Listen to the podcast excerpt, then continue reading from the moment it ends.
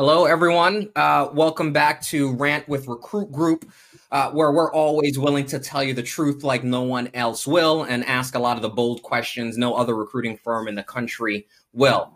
Uh, I'm your host, Tafari Alexander. I'm the VP of our healthcare technology team. Uh, and with me, uh, my friend and colleague, as always, is Brandon Berry, uh, who's always there as my co host, and I appreciate all of his efforts. But, Brandon, please do you promise to tell the truth, the whole truth, and your special version of the truth through all of this? Always. Oh, you'll get it. You'll get it. You'll get it from me, Rich. You'll get it. Awesome. Perfect. Thank you for always supporting our crazy endeavors here at Recruit Group with all that, Brandon. Uh, so let's get moving. Uh, so this series will focus on talent trends. Uh, and we have a, about seven subtopics that we're going to get into, and we're going to bring in different colleagues from across the country uh, to kind of support us or debunk us, tell us the truth on their end as well. Uh, this week, we're going to be talking with Lee Jones uh, about culture and process around fundraising, right? And even some of the diversity in healthcare technology. Lee's founded his own company, grew it, sold it, done some really dynamic things. But before we get into Lee, I want to get into a little rant about this, right? The topic is rant with Recruit Group after all. And it, it always amazes me that we see this cool data that says more diverse teams lead to better teams, more profitable teams in corporate America. Yet, that's not one of the data points companies always go to. They use all kinds of data points to, hey, let's use the data to sell. Let's use the data to separate us from our competitors. But isn't that one of the biggest and simplest data points that you can use having a diverse team? And, and don't get biased. I'm not saying it's got to be people of color or black people. It could be the Latinx community, the LGBT LGBTQ community. It could be women. These are all things that keep missing out and bring a broad, a broad, beautiful diversity to corporate America. But that's not one of the data points that we use. And then there's the club mentality, where it's like, hey, I want everyone in the club. But you know who joins clubs? People who look just like you, have the same mindset as you, has the same traits as you. And after a while, that's going to get stagnant, especially if your club is about profit and revenue and being different. Sometimes your club isn't about being different, but sometimes it's about definitely profit and revenues. So why would you keep going after that same club mentality in fundraising, in new healthcare technology, in new endeavors? Diversify your clubs isn't that what makes a party better? Different people from different cultures bringing the ideas. I don't get how we're missing this at the investor level. Maybe I'm wrong. And then uh, my other thing is, wouldn't you want to be the company that finds the outlier? Right? That's what everybody talks about in Silicon Valley, right? The unicorn, Airbnb, Uber. But you know what? People of color Hispanics, Latinx, Asian, LGBTQ women, we all have our own innate problems that need solutions, that need smart, unique companies that can target us, focus on us, and solve some of our problems. From education to healthcare to wellness to behavioral health to addiction to just basic, you know, real estate, lending, all these unique things that we have certain I don't want to say issues, but we have certain things that we'd love to get targeted. Why aren't you investing in those companies that can solve those and be the outlier that, oh my God, this investment company found this unique company out of Memphis that changed the world for this group? Wouldn't you want that? Why aren't you going after that as a business model? I don't know what I'm missing. Then the the the reality that America is going to be a company of majority minority I, you know, the different numbers say 2030, 2045. That's in our lifetime. How are we not paying attention to this proactively now in 2020 to be ready for that? Because that's the reality. There's going to be more kids that look beautiful brown than my brown or Brandon's tan brown, you know, down the road. you know, so why aren't we paying attention to what the future is going to hold for our majority minority country and the globe at the end of the day. So why aren't you preparing your business, preparing your investments, prepare, preparing your funding, your technologies for that beautiful audience 20, 30 years down the road. Again, in our lifetime. And then the the other thing that that kind of rattles me, and maybe you can answer this for me, Lee, is the the the funds specifically for minority groups. I love that opportunity, that chance in to get in the door. But to me, that sounds like so you couldn't woo those good guys, so you're gonna woo these guys? So we couldn't give you 50 million, so we'll give you two? And to me, that seems kind of like, well, I couldn't earn the respect, the credibility, the value of my competitors in the same office building, coming out of the same kind of startup hub, you know, some beautiful office space that none of us can even use these days, right? Their ideas are better than mine just because I don't look like them. Or they can go after the big fund, the JP Morgans, the I don't want to drop any names, those big guys, but I don't deserve that audience because of what exactly? Or if I get your $2 million in the minority fund, does that exclude me from getting my series B of 20, 30 million four years down the road from the big boy fund? Or am I just going to still stay on this minority track fund my entire fundraising career? I don't understand that. Again, companies are grateful for it. I know they love the chance, but I think a lot of them are thinking the same thing I am. And again, Lee, I might be wrong. I'd love for you to debunk me, tell me I'm right, tell me I'm wrong, but at least share your knowledge with us. So, you know, Lee, Lee Jones, thank you for coming on board. Thank you for being honest with us. Uh, I appreciate everything you'll share with us today. Thank you. Well, thank you for having me.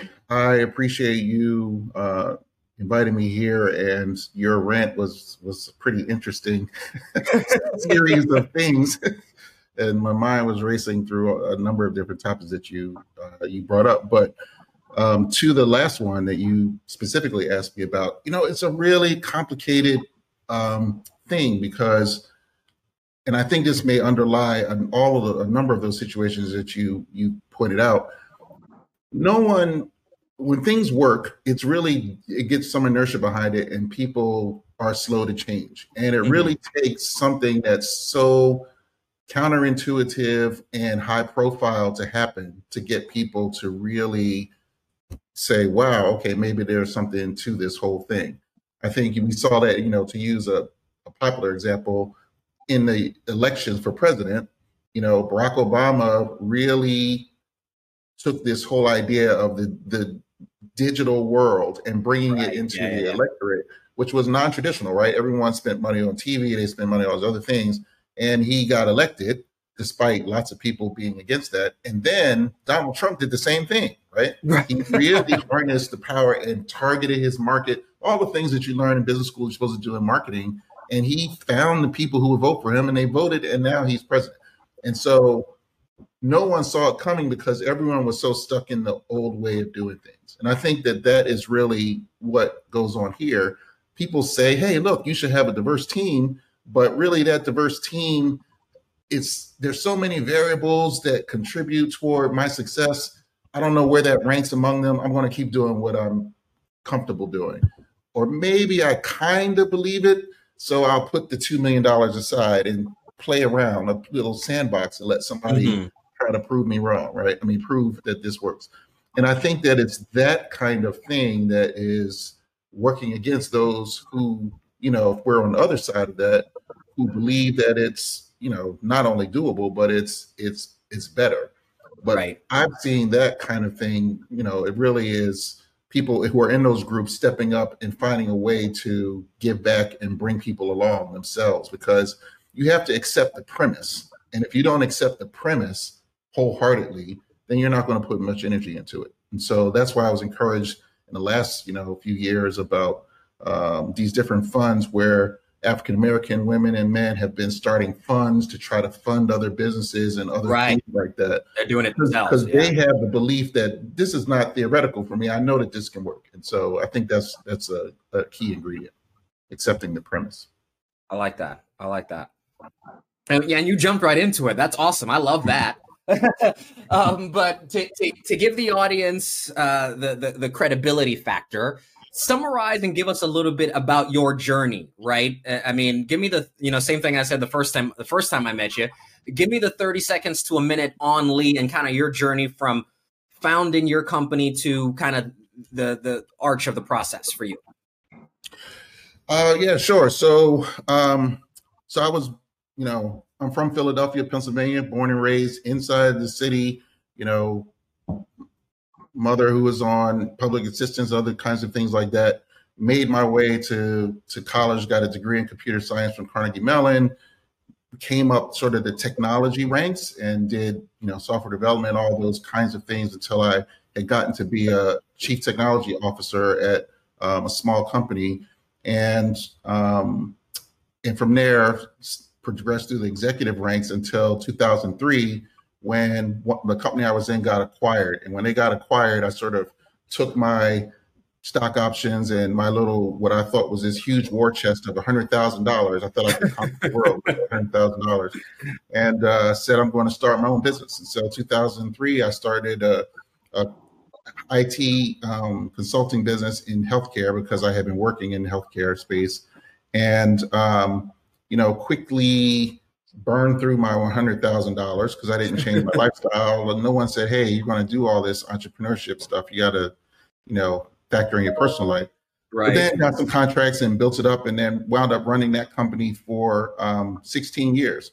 And the first half of that, that was sort of a professional service company. And then the second half was a software as a service product company. And um, I ran it from 2003 to, to just last year, where I sold it to a larger competitor in my, in our industry, um, and then did saw through the transition with them, and then left them, and now starting up a you know whole new set of ventures. So that's, well, that's exciting. Most people don't get to see their dream through the, the entire life cycle, founding it to selling it to a big competitor for for I would imagine profit and you know lifestyle change for you and your family. That's fantastic. Yeah, I wish it was uh it was more money, but when you start to, you know, in that second half of the the life of the company, I took on investors and investors take their pounds of flesh and um, you know, uh, I mean, don't get me wrong, I, I did very well. I'm I'm not complaining, but I think if I had to do it over again, I'd do it much smarter. Well, let's let me ask you that, right? What would be the the if you if it's one or two things you would do different, what would they be in your own journey? Um, you know, when so I would have been more thoughtful, first of all, about the decision to take outside money into the company and understand the real implications. Everyone kept giving me these platitudes like, look, it's better to own a small piece of something big than, you know, a lot of something that's really small. Um, and, you know, I understand that and that's true, but I would have been more, I would have treated it in a more guarded and protective way and not sort of sold it for um, you know the values that I sold them for along the way if I had some guidance or if I had anyone who gave me a, you know some insight into what this really is. I think the other thing I would do is I'd be much more um, assertive and aggressive about my own point of view what I found was when I was raising money, I had never raised money before. And, you know, so I relied upon the experts around me. I relied upon the investment bankers and the venture capitalists and the people I was negotiating with to sort of show me the ropes because I was trying so hard because of my inexperience to not look inexperienced that right. I didn't want to take a risk like I had been doing with the business all along and do something that seemed foolish or prevented my chances of raising this money, et cetera. So I didn't, I had never been in the room where those things happen. So I didn't observe how it happened. So I took the de facto advice, which is never going to give you the premium result. And so after having gone through those experiences and see what they led to, and then also getting to observe the same process with others going through it, I would have been much more sort of captain of my own ship in in steering the process than than I did the first time. Um, and I think it would have resulted in you know a, a much more um, a larger financial gain as as well as more peace of mind that I was really being true to um, my own story. There you go. Hmm. I think that's the value right there. That peace of mind to your own authenticity mm-hmm. would have goes a long way. Goes a long way. All right. Well, maybe, then maybe then I jump down to one of my, uh, my one of my questions here was, you know, the, there's always that people talk about the boys club, right, in the VC private equity world, or even the power brokers out there, and that usually means a white male power broker. When people say boys club, they know what they mean by that. Is there a boys club for the black male power brokers out there, whether it's healthcare technology or in technology or just kind of senior levels of business out there? You know, I I would probably say no, but I would say qualified no.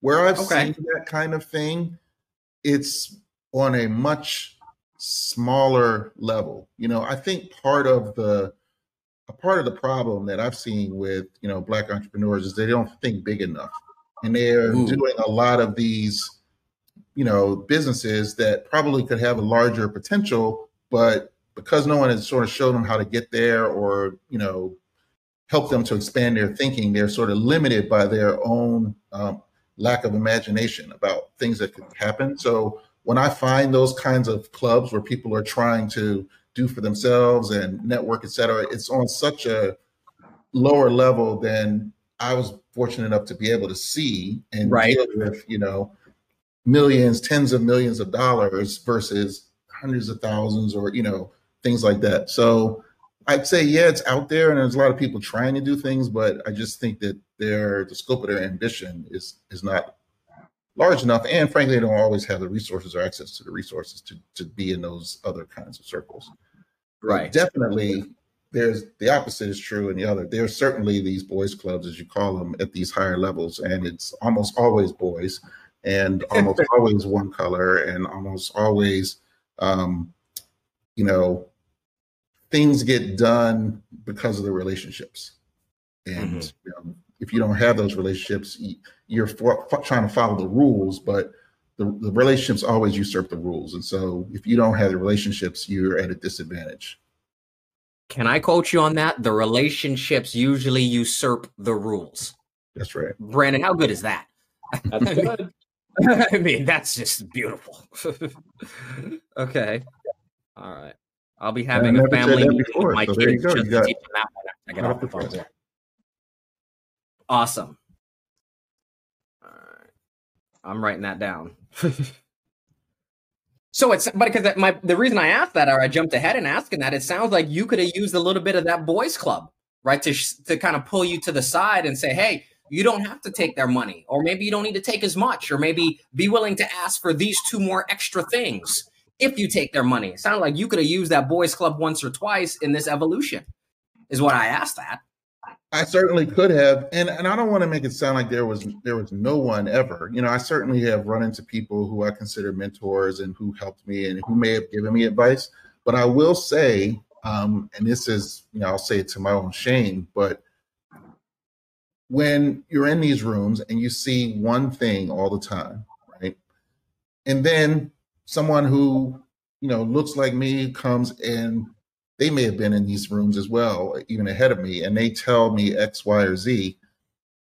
To my own shame, you know, I may discount what that person is saying because I'm like, do you really mm-hmm. know more than I know? you know, mm. do you really, you know, you're you're saying something contrary to what these guys are saying, and I'm gonna I'm gonna hear it and I'm gonna try to watch for it. But at the same time, there's so many of them who right. are doing this, you know, this my end is very small in terms of getting the kind of message that you're giving me. So I need to either just fully trust you. And that when I decide to do that, that goes beyond just what you look like, right? That's I don't know how great a business person you are. I don't know right, how right, right. so you know, it's not enough variety and numbers for me to just say, okay, let me I trust this source because the right. source is so small. Right. That's why again, that's why it needs to be a club, right? It's four or five yeah. of them pulling you to say, hey, if you're a uh, an entrepreneur doing this, let's talk to you because we've sold five businesses at right. 10 million X or whatever, 10 times EBITDA, blah, blah, blah. Right. Let's give you some of the tricks of the trade or even some things to keep an eye out for. This means that. Or people never ask for these three things and they're willing to give this to you. And this could be valuable to you two years down the road. So that's that's interesting that you that, that you're interesting that you say that. So uh, as you talked about that, what were some of the challenges you faced as a as a founder CEO in healthcare tech? Obviously, probably a lot over 16 years, but if you can kind of give me the, the the one or two that keeps that stick in your head even now to this day. Uh, specifically around raising money or anything. In- you tell me, man. the biggest challenge.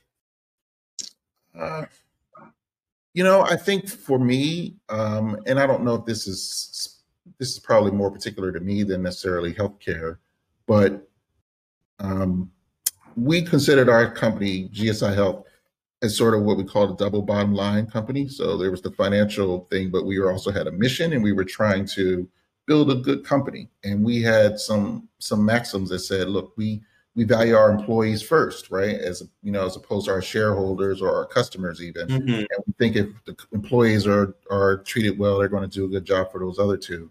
So I was really about trying to build a good company and one where people were happy to come, and we were, you know, voted, uh, you know, best workplace and a couple times and all these other things.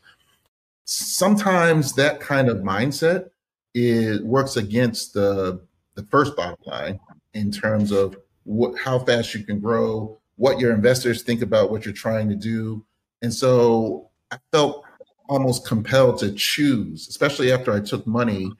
Um, I had to decide. I knew that I was on a clock. I had to sell this company at some point. I had to bring a certain return, um, or else, you know, my role was going to be at jeopardy from my board. And so I think that make striking that balance of being the kind of CEO I wanted to be versus the one I was required to be because I was beholden to my investors and you know other expectations was was was a tough balance for me. That's bold. That's candid. Mm-hmm. How would you say, like thinking through your team, how would they describe your style as a CEO? Um, you know, I was very transparent and all about, you know, um, us and we doing these kinds of things. So much so that, you know, throughout those 16 years, we had one layoff. And um, I remember, you know, that day they called it Bloody Tuesday. we had to lay off a bunch of different people. And, you know, it was it was heart wrenching for me, and people knew it was heart wrenching for me. But the thing that I was most proud of was some of the people that I laid off, um, you know, in a few months, we were able to um, contact them and ask them to come back, and they willingly came back. Some of them even had another job and quit their job and came back to this company because the atmosphere and the family orientation was more important than the security that they thought they might have in another place. That's fantastic. And so and I, was proud, think, I was proud. I mean, I think that's amazing. I mean, yeah, because you don't hear a lot of times you don't hear a lot of CEOs that have that emotional intelligence or empathy, right, around their people. So, do you think that your board didn't get to see that true side, that true like empathetic, my heart's on the table kind of a leader? Like they didn't get to see that side of you, you think? Because you had to be something a little different? Is that what I'm understanding?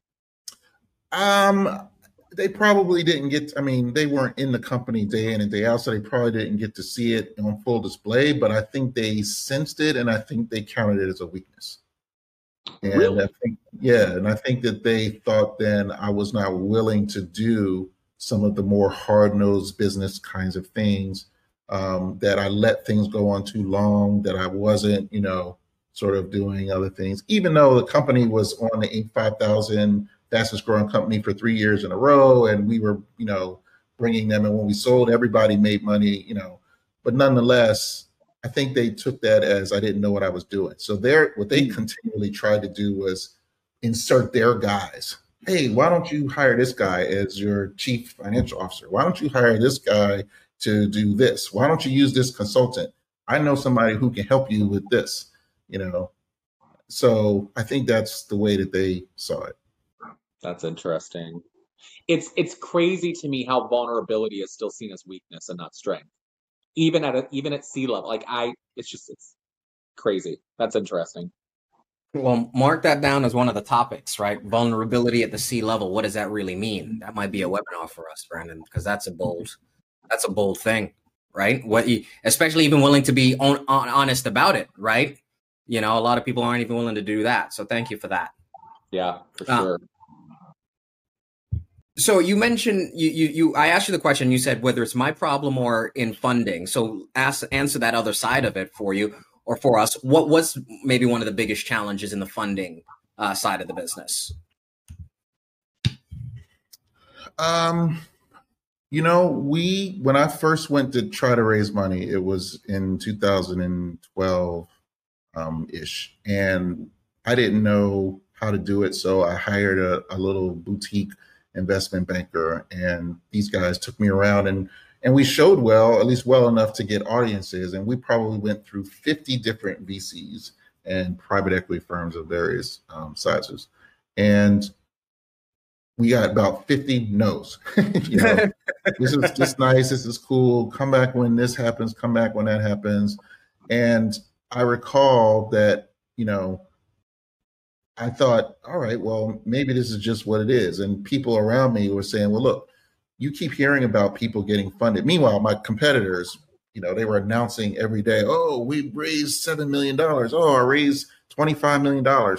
And I was trying to raise like $3 million, right? And I was, you know, was, and so I got discouraged and, and people around me said, well, look, you keep hearing about people's successes because they trumpet them but there are many more people who are failing at this like you are. So you're not really, you know, um, you know, outside of bounds, if you will. You should count the the fact that people are talking to you as as a um, you know as a sign of of good progress. Mm-hmm. And I kind of accepted that at the time, and I think in retrospect, um, what really made me think about about whether that was true is at the time I had hired someone who was uh, who I had as I was a CEO and I hired someone and had her be the president of the company, and it was a, she's a white woman, and um, she you know after a while she decided to leave the company, separate from the company, and I remember one of my employees came up to me um, who was also black and said,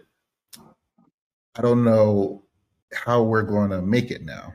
And I said, "What do you mean you don't know how?" Because I was there, and she, you know, before I, I found it, right? I hired a woman, she was there before it. So what do you mean you don't know how to make it? She said, "I don't know how far we can go without having that face at the top of the company, or so close to the top of the company." Bold. And it struck me that she thought that because I wasn't thinking that way. But then after she said that, I started to think about the you know reception that we were getting when she was involved or when she wasn't involved and other things like that. And it made me at least wonder right? It's no way to prove or say you know what it was or wasn't but it makes me question. And then when i started to see other people having different kinds of successes you know like i said i'll take full responsibility i probably was not as aggressive as i should have been but i think some of it was just I was an unknown quantity, right? And more than the sense of being a, an entrepreneur just trying to get money, but unknown in my demographic and my ability to succeed mm-hmm. and, and, that sort of thing. So, um, so that it was hard because it, it's it's you don't unfortunately when you're in some sort of group that you know is historically um, you know disadvantaged in certain areas, you never know um, if it's for one reason or another, right? Something happens to you and you have, and that's that's one of the things that um, I heard recently. Uh, the woman who coined this term, white privilege, she said, and she wrote a book, and she wrote all these different things. A white woman, and she said things that she doesn't, you know, that she counts as white privilege. She said, if I get stopped by a police officer, I never ever think that it's because of my race and just the fact that that's not even in the equation is a privilege right? You know i'm not saying that she she should be ashamed of it but i'm just saying it's a it's something that you don't have to worry about. With me in this arena it was always something i was thinking about. And it may or may not be true but it makes you a little bit more guarded you know? Mm-hmm. yeah. We're of the of the 50, not that you would remember this all the way from 2012, of the 50, were any of them like one of those funds specifically for minority owners or any minority founded companies or anything like that? Um, no, I didn't really run into a lot of those, but I did. Um, I did have people who were interested in invent, investing because they thought that our company could win minority contracts, minority set asides for contracts because uh, okay. we were doing some government work, et cetera. But not that they had a thesis around, you know, funding minority businesses or anything like that. Got it. Got it. Got it. Got it. Uh, I, I, get maybe a off topic but bold question. You're in those 50 rooms were everyone else in those rooms the same? Um, you know, there were a fair amount of um, women involved in the processes. So, in terms of men, women, it, were certainly more men, but in terms of men and women um, being involved in the process, I'd say there was fair enough representation of women, uh, more than I might have expected at that time. Um, but in terms of diversity of um, you know ethnicity or or anything like that if it was anything different it was because like for example there were several um, uh, vcs that i talked to who were indian uh, vcs mm. right so yeah. that was they were there because they had a founder who was indian and then those people who we hired were indian you know et cetera so mm-hmm. it would tend to be something like that as opposed to just here's this you know company that just has had success in so many areas and you just see this natural diversity in there. Right. One of their managing partners just happens to be a black woman from tennessee or whatever. Right. So that, that was that was pretty rare. Gotcha. And as you say the the the, the seeing you and access to minority uh, opportunities and stuff like that one of the things that people always talk about in diversity and inclusion and technology is that it's it's not a pipeline problem because the companies are there versus or I should say it's it's pipeline problem versus access to capital problem. Which do you consider it to be? Is it a pipeline or is it an access to capital problem? Uh, in terms of what's problematic for the entrepreneur? Yes. Or just for the, the scope of things when people say diversity in technology, whether it's our niche of healthcare or technology as a whole, you see different articles, different, you know, talking heads. Well, the, the businesses are out there. The women owned businesses are out there. The women of color are starting more businesses in America than any other group. So that means the businesses are there. So it's not a pipeline problem, it's an access to capital. But meanwhile, you know, you'll talk to the entrepreneurs themselves and you'll say, well, it's really a, a, a pipeline problem because I've been the only one at these pitch shows that's a woman. I've been the only one that's you know, you know, uh, you know, we're we're an LGBTQ focused company. We're the only one. So is it a pipeline problem or is it an access problem from what you've seen in your 16 years plus in this business? Um, you know, I think this is sort of related to what I was saying earlier in the sense of there are plenty of businesses, right? But just if you look at all businesses in the United States, only 10% of all businesses in the United States make a million dollars in revenue. So 90% of the businesses that you've ever seen are making under a million dollars a year. And so you may have tons of things in the pipeline, but they're all stuck in this one small part of the pipe. it's once mm-hmm. you get past this, you know, that stage, and then, you know, it's even smaller to get to 5 million or get to 10 million, et cetera. And so, and I think that that is we can call it access, but I think it's also just a wherewithal and a and a knowledge. Um, you know, um, the the boys club, right? There are no there are not enough boys clubs to sort of get you past a certain level, and we sort of have a gap in you know some of these minority communities between communities between you know people who are doing all their stuff from my side hustle and or I'm joining some market, multi-level marketing thing or whatever and trying to do something like that and build that into a business to people who get rich from, you know, athletics or singing or something else and then try to start all these businesses because they feel like they need to diversify. And if you look at what happens between both of those groups, they all do the same kind of stuff. These little, you know, I'm going to start a car dealership or the own some cleaners or because it's what they know. And that tells me that the way that they think about what it means to build businesses, et cetera, is not formed well enough because they don't have access to the knowledge base that can help mm. them to grow into those other things. You know? Or they have access to the knowledge base. I, how much do you think of it is centered around people just genuinely, in a lot of occasions, don't want to share that information because they don't want another person getting richer than them or getting it or having it easier than they have it? Uh, you mean people who are in some same similar classification, like crabs in a barrel type thing? Yeah. Um. Yeah. I mean, you know, I'm sure that that's there. What I think is more prevalent is probably um, uh, so my experience when I went to college. So I went through Philadelphia public schools my whole life. And, you know, I was a pretty good student. To achieve and do well in the Philadelphia public school system was more of an individual sport. I was pulled out of my classes. I was set apart. I was put in mentally gifted and academically talented. All of these things that sort of set me apart. And so when I went to college, my mode was I do this on my own. I don't rely on other people to help me do it. Whereas all the people around me were in study groups and had all these networks and they were sharing tests and papers and do because they came up and my and frankly my kids are coming up with this we succeed as a group. Let's help each other. Let's network. Let's do all these things. And so i think that some of it is that too. It's not so much that i'm doing it in a malicious way i don't want to share with you. It's just that i may not be asking for help and you're not offering it because to succeed was synonymous with doing it on your own, pulling yourself up, figuring it out on your own. Because if you couldn't figure it out on your own, that's somehow admitting that you were less than.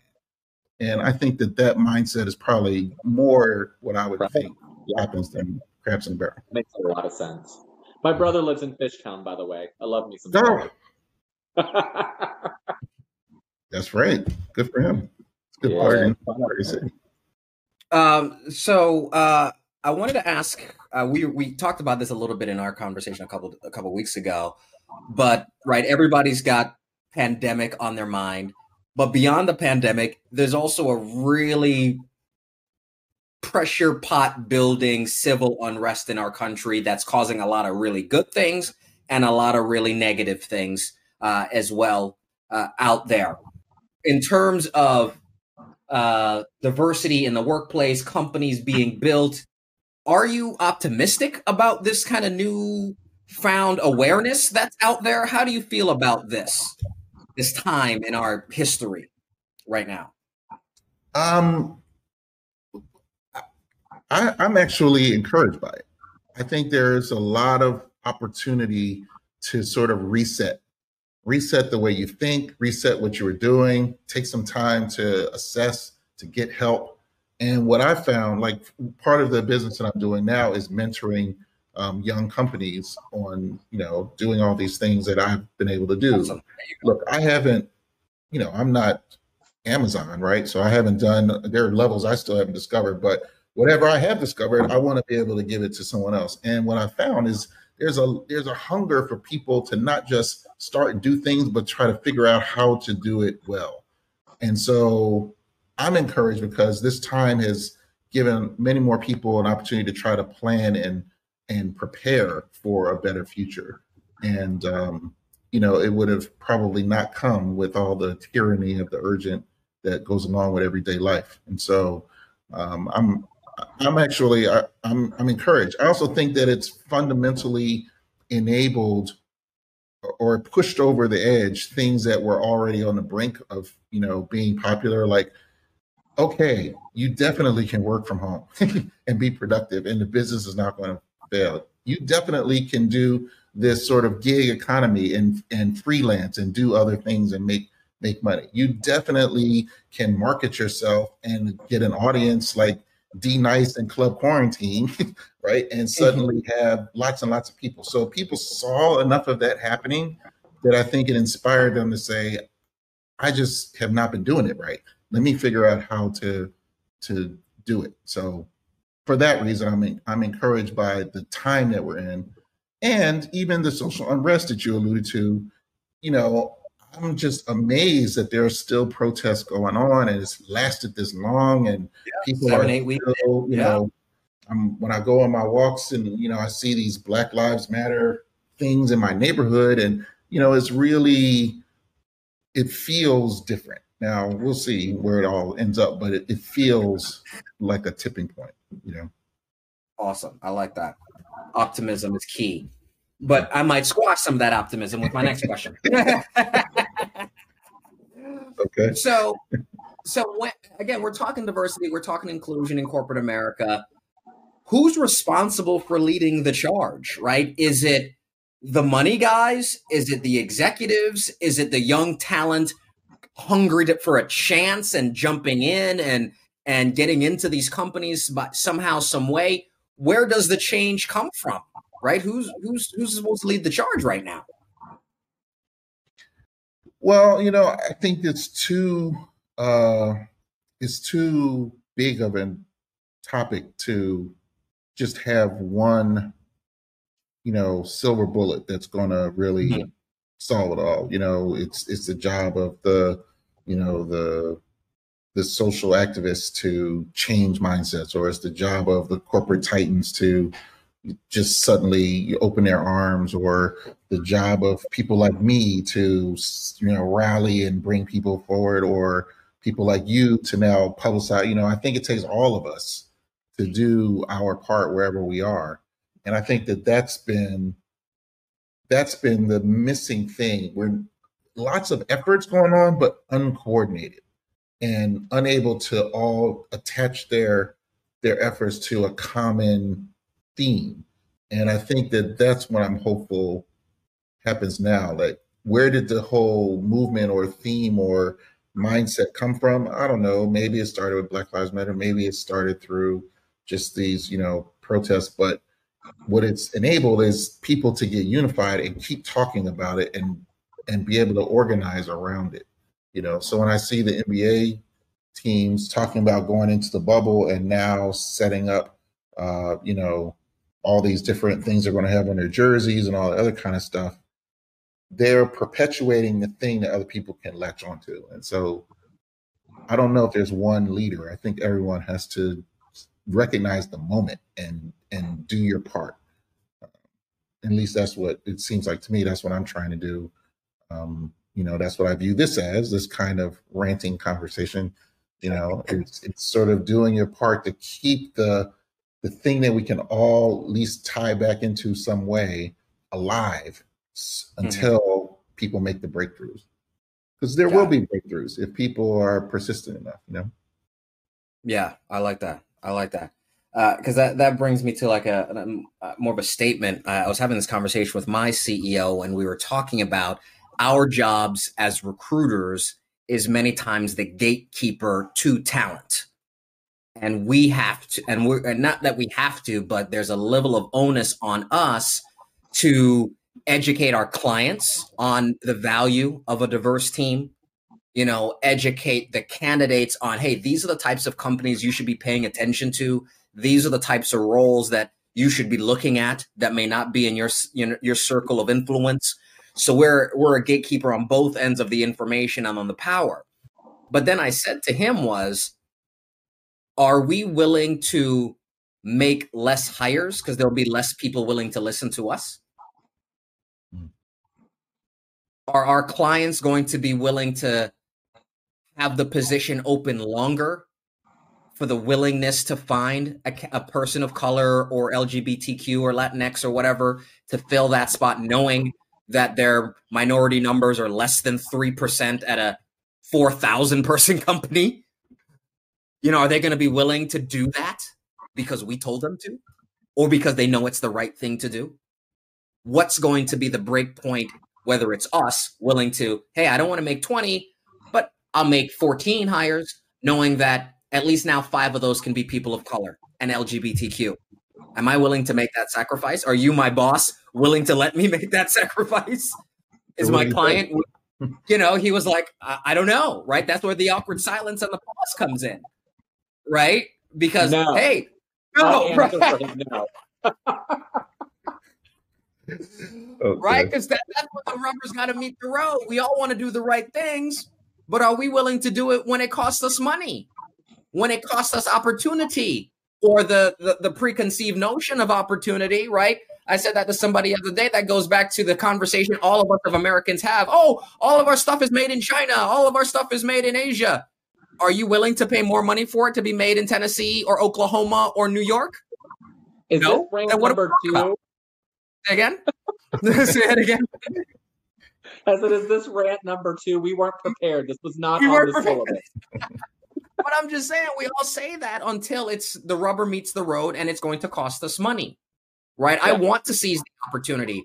I, I, I've spoken to, again, another maybe off topic rant. I spoke to a VC uh, probably the week I talked to you, like three or four weeks ago, Lee, and he called me and he's like, Tafar, we're thinking about this. We're having different conversations about this. He's the one who gave me that thought process of the club and why we keep creating these clubs.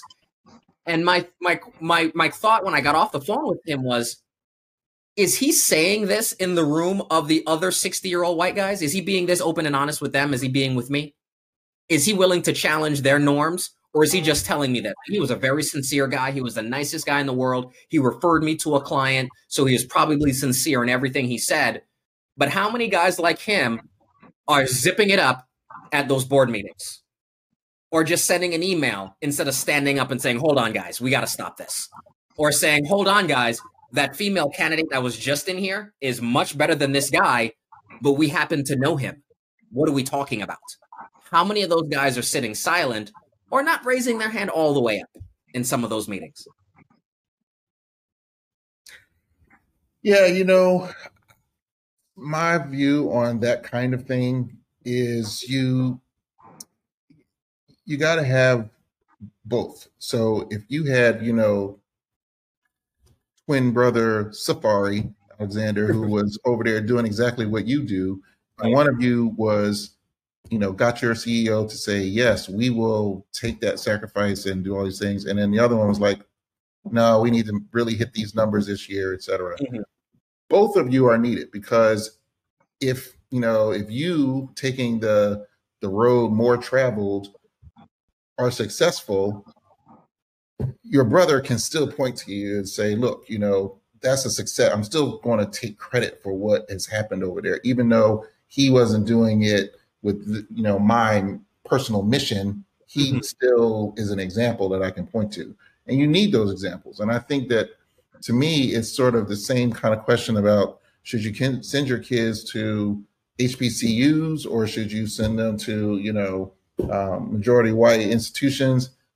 I think the answer is both because you you need to get them through. And so the people going through majority white institutions are still going to be inspirations to people at HBCUs and cause people to go there and care about HBCUs and all that. So I don't think it's either or. I think that it's really there are going to be people who are more oriented to sort of t- make that sacrifice than others. And you want those people to do it, but then others who don't do it, you make the best of what they are doing, you know? Mm-hmm. So I'm ne- I'm rarely I know that might be a little wishy-washy, but I'm rarely a there's a one size fits all or just do it one way and that's going to be the the the magic, you know. Okay. Uh, let me uh, another qu- a question that came in from a, a colleague. Uh, actually, one of the other podcasts I was telling you about, uh, Lee. She talked. To, I asked her what could companies do, and she talked about connecting bonuses. She was talking about hiring women. So I figured I might ask you: Does it make sense to connect executive level comp to diversity results, inclusion results? whether it's bonuses or a penalized, either or? Um, I personally, I think if you're in a big company, then yes. I think if you're in a small company, I would say no, because big companies have the ability to withstand or to to to take the experiment and um, and you know suffer some losses and still keep going and refine what they're doing. For small companies, they are so you know often so scrappy that taking an L because I hired these people for this reason and they couldn't do the job I needed is not something the company can survive. And mm-hmm. so you have to be broader in the considerations on what's going to get you to where you're going. And then as you get larger, you can start to have those kinds of incentives, et cetera.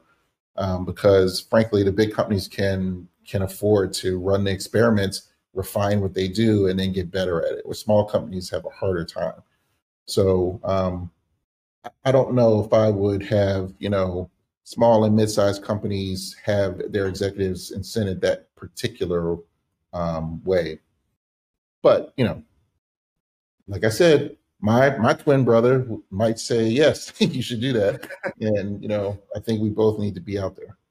Right, because that goes back to the question of then where do those big companies get the pipeline of talent to even fill their roles if it doesn't come from the smaller companies? Hey, I was a COO at a thousand person company. I can be a director of operations at a 5,000 person company because I've already done it for five years. So, who, where do you get the pipeline of talent if it's not from the smaller, scrappier kind of organizations? And again, a small company could be 30 people in a startup or you know 500 people in a four or five year startup. That's still a small company to your point uh, to the scale of some of these companies the googles the you know amazons et cetera et cetera. Yeah the small companies are certainly feeders um, and i think that's why if you if you get the big companies to incent their executives to try to build these teams where are they going to go? They're going to go wherever they think they can find success. So they're going to raid the small companies of their executive talent, pull them in, and do all that. But that's a win in some ways because one, it opens up the small companies to have a job that will pull other people up. Right. But also, people now see there's a path. If I do this with this small company, I can make it into this big company. And so I think that that's why I would incentivize people who are in larger companies to have that mindset. Smaller companies, I say you got to just survive because if you were the COO or any kind of C-suite person in my small company that lasted one year and flamed out, you know, that's not doing anyone any good. So the right. the number one thing is you got to be a part of success wherever you are, and that means that you need to build your team carefully when you have square uh, uh, scarce resources. Awesome, thank you. I like that. Mm-hmm. Uh, let me see what else. I had one more here. Uh,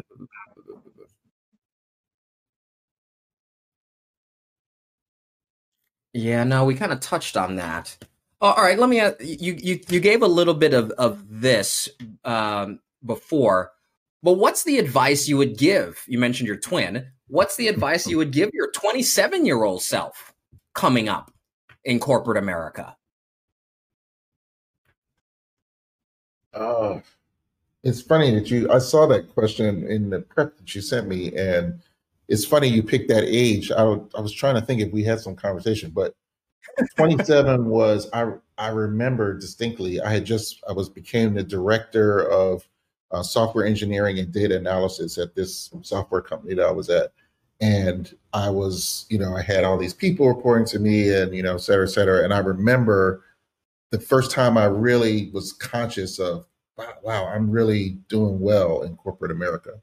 Um, so at the time it, my 27 year old self was probably like, this is things are, you know, are great.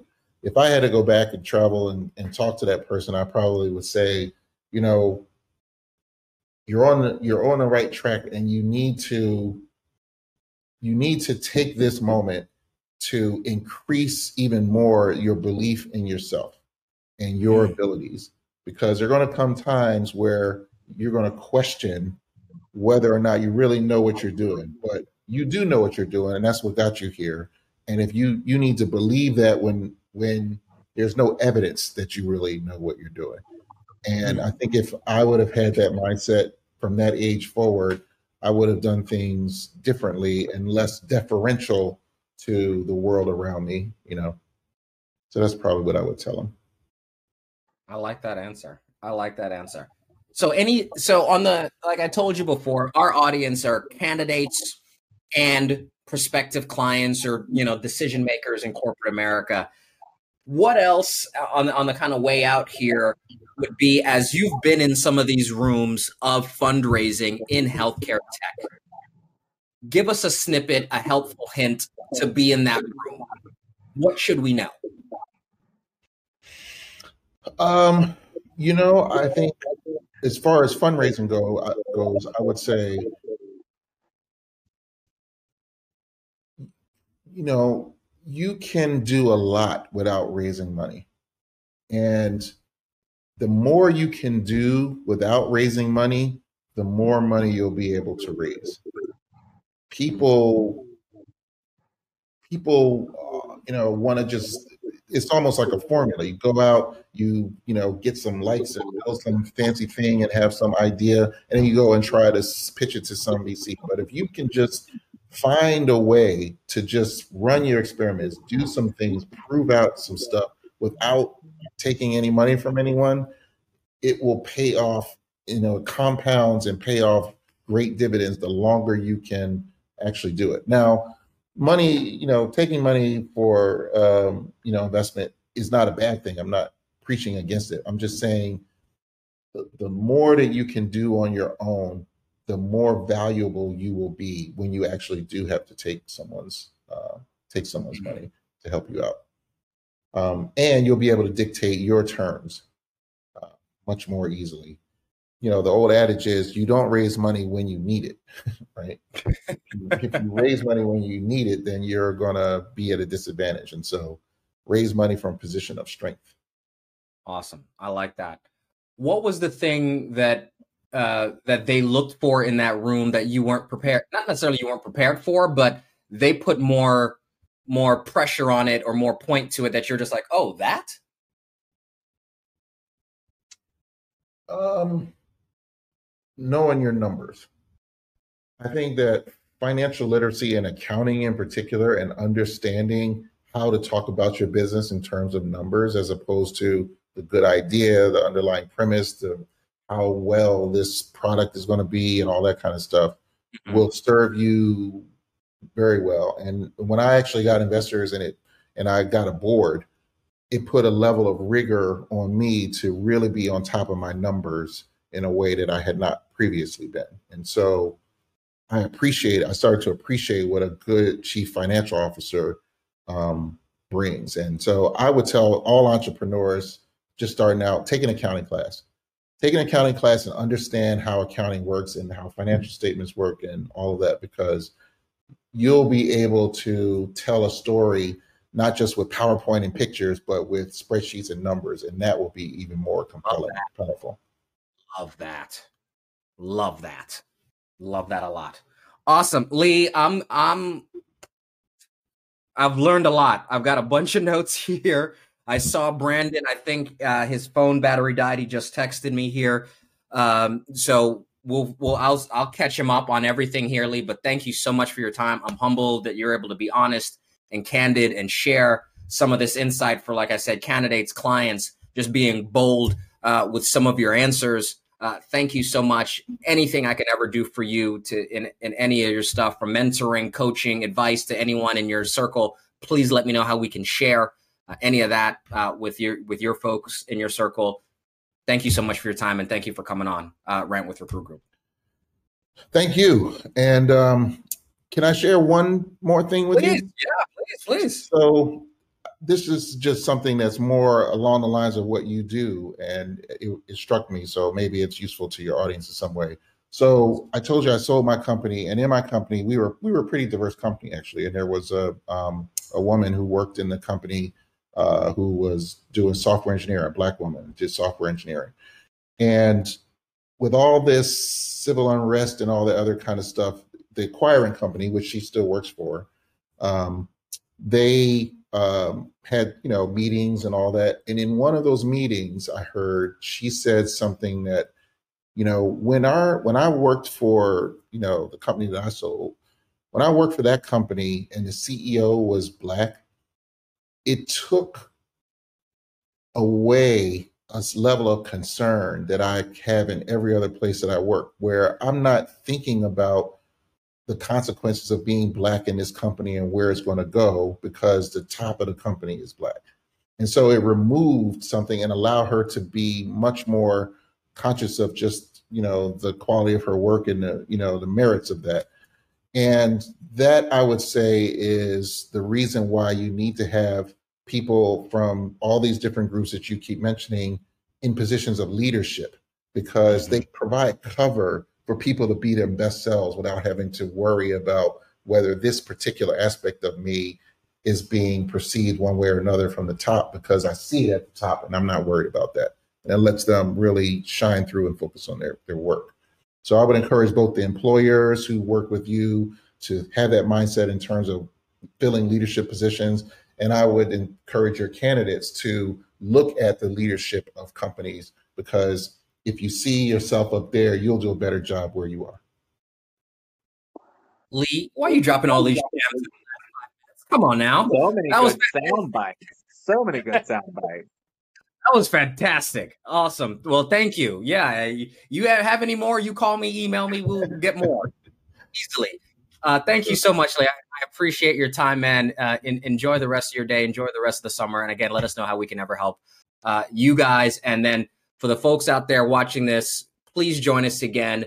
Uh, as much as we do this, we're going to be giving you another peek behind the scenes of corporate America, hiring in corporate America with other great leaders like Lee. So, you know, from myself, uh, Brandon, and Recruit Group, thank you so much for joining us, and we'll see you guys again.